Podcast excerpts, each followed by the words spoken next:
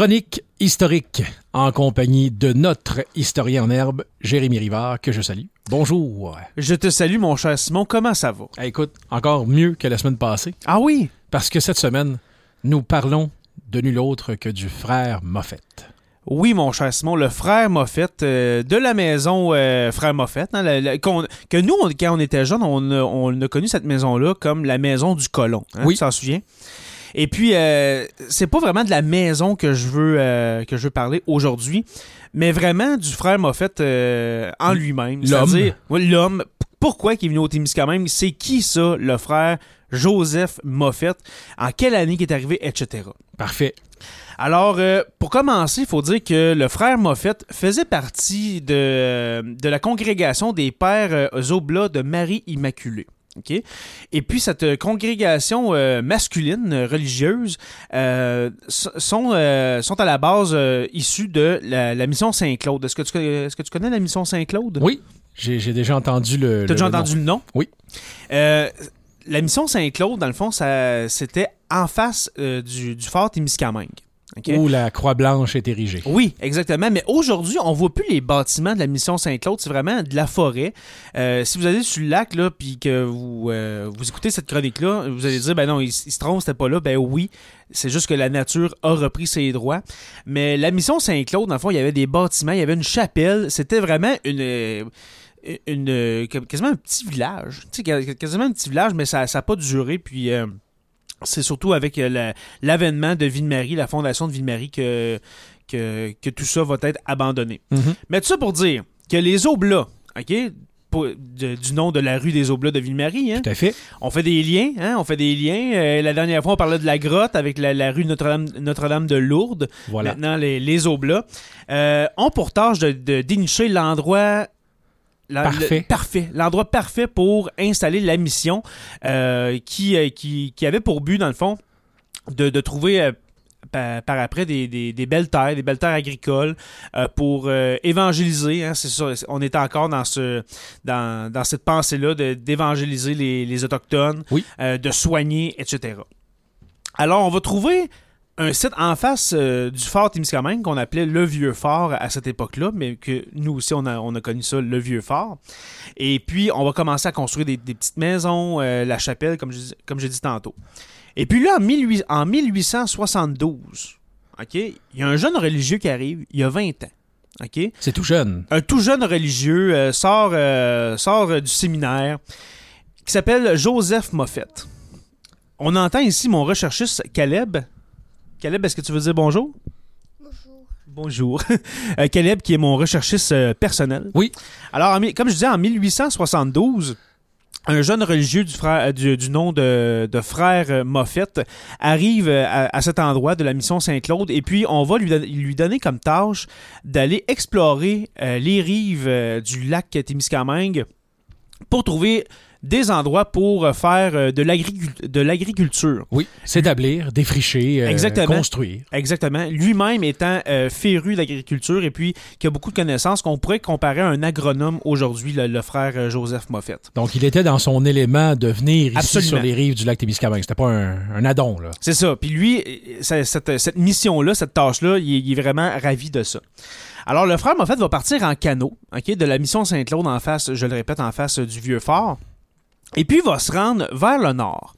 Et puis là, vers le nord, il va trouver une, une grande baie qu'on appelle dans ce temps-là la baie Kelly. Mhm. La baie Kelly parce qu'il y a un homme qui, euh, qui, euh, qui habite cette baie-là en solitaire depuis plusieurs années, il fait de la trappe, etc., qui a du nom, euh, du patronyme de Kelly. Alors, on, on l'appelle la, la baie Kelly.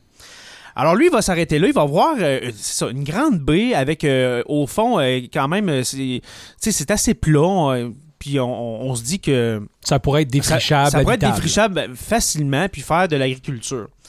Alors, il va commencer sa petite exploitation agricole en 1874. Alors, deux ans plus tard, il, va, con- il va commencer à bâtir une petite maison qu'on on reconnaît la, la- la maison du frère Moffett. Et puis, dans- pendant cinq ans, il va essoucher les arbres seul. Oui, parce que là, il faut comprendre que nous, on, on a quelques arbres dans la belle Oui. ville qu'est Ville-Marie présentement parce qu'on les a laissés là. Hein? Mhm. Mais avant, euh, on de la oublie- forêt, On là. oublie l'asphalte et les bâtiments, c'est une forêt C'est de la forêt. C'est de la forêt. Alors, il va commencer à essoucher les arbres et puis cultiver quelques céréales et légumes. Et puis, il va se rendre compte que le rendement est, est vraiment très bon, euh, que ça pousse bien, etc. En 1879, là, on est, euh, on est sept ans, hein, sept ans après, euh, après son arrivée euh, au Témiscamingue. Euh, il lui a, dans le fond, le, le- le père Pillan, OK? Le père qui est le- un supérieur du frère Moffett, Oui. va lui rendre visite à sa petite euh, installation agricole et puis il va être très impressionné puis il va l'autoriser à, poursuivre son travail, va lui fournir euh, quelques colons, quelques travailleurs pour l'aider dans son, euh, dans son projet. Il voit le potentiel comme le frère Moffett Oui, l'a vu. exactement. Puis il faut dire que dans ce temps-là, vers 1879-80, la mission Saint-Claude, on se rend compte que l'agriculture, c'est vraiment pas bon. OK? Alors, on va vraiment se concentrer sur euh, la terre du, euh, du frère Joseph Moffett pour se dire, OK, c'est peut-être là que, que le potentiel. Mhm. En 1881, le frère Moffett euh, va construire une petite, ben, comme j'ai dit, une petite maison. Euh, c'est fini d'être construit. Et puis, euh, c'est pas juste pour lui. Hein. Faut, faut dire que la, la- la maison euh, du colon, la maison du frère Moffett, c'était oui pour principalement le frère Moffett, mais quand il y a des, euh, il y a des passants, euh, des, des voyageurs, ben, il laisse sa maison à ces gens-là, puis lui va dormir dehors pour euh, laisser euh, justement le confort à ces, à- ces visiteurs-là. Alors, comme je disais, après 7 ans, il va cultiver le blé, l'orge, l'avoine, les pois, les patates, des betteraves, des navets, du foin, et il va commencer l'élevage d'animaux. Alors, c'est vraiment... C'est vraiment... euh, c'est une C'est pas vraie juste l'agriculture, on parle de ferme aussi. C'est une vraie ferme, là. Oui. Vraiment très, très, très complexe.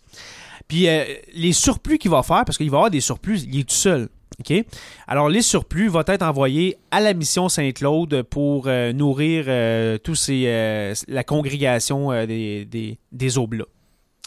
Et puis, il va aussi vendre, des, bien sûr, des surplus aux chantiers forestiers. Ben oui. En 1886, là, on est rendu la date de la fondation de Ville-Marie. Le lopin de terre que le frère Moffett euh, a défriché devient une paroisse qui euh, va être nommée Notre-Dame du Rosaire de Ville-Marie en hommage à la Sainte Vierge, comme, euh, j'ai dit dans la, chronique précédente la semaine passée, avec, euh, avec la grotte, etc. Et puis la Sainte Vierge, qui est la patronne des Oblats, c'est c'est principalement pour ça, de Marie Immaculée. Et l'abbé Kelly va changer de nom pour devenir l'abbé des Pères, des Pères Oblats. Alors voilà, c'était la petite histoire du frère Moffett, mon cher Simon. On en prendrait pendant des heures et des heures. Alors, avant de, terminer, mon cher Simon, euh, juste euh, rappeler aux gens, euh, je ne l'ai pas dit dans les dernières chroniques, mais si vous voulez suivre Sur la Terre des Hommes, allez, sur- Facebook et puis recherchez Sur la Terre des Hommes podcast. Et puis, on a, une, page Facebook qui ne parle pas juste de l'histoire du, Témi- du Témiscamingue, mais de l'histoire universelle. Et puis, bien sûr, vous pouvez nous rejoindre sur Patreon si vous voulez nous encourager monétairement. C'est pas un gros montant, 2 dollars par mois, pas par jour, mais par mois. Au Patreon, P-A-T-R-E-O-N.com, barre oblique SLTDH, et puis euh, tous les, les détails euh, y sont. Et puis la semaine prochaine, mon cher Simon, euh, nous allons être au Témiscamingue, bien sûr, Oui. mais nous allons euh, relater la, la- la réalité des gens qui vivent avec euh, la grippe espagnole entre 18 euh, 1918 et 1920. Alors, je te dis à la semaine prochaine, mon cher. Merci.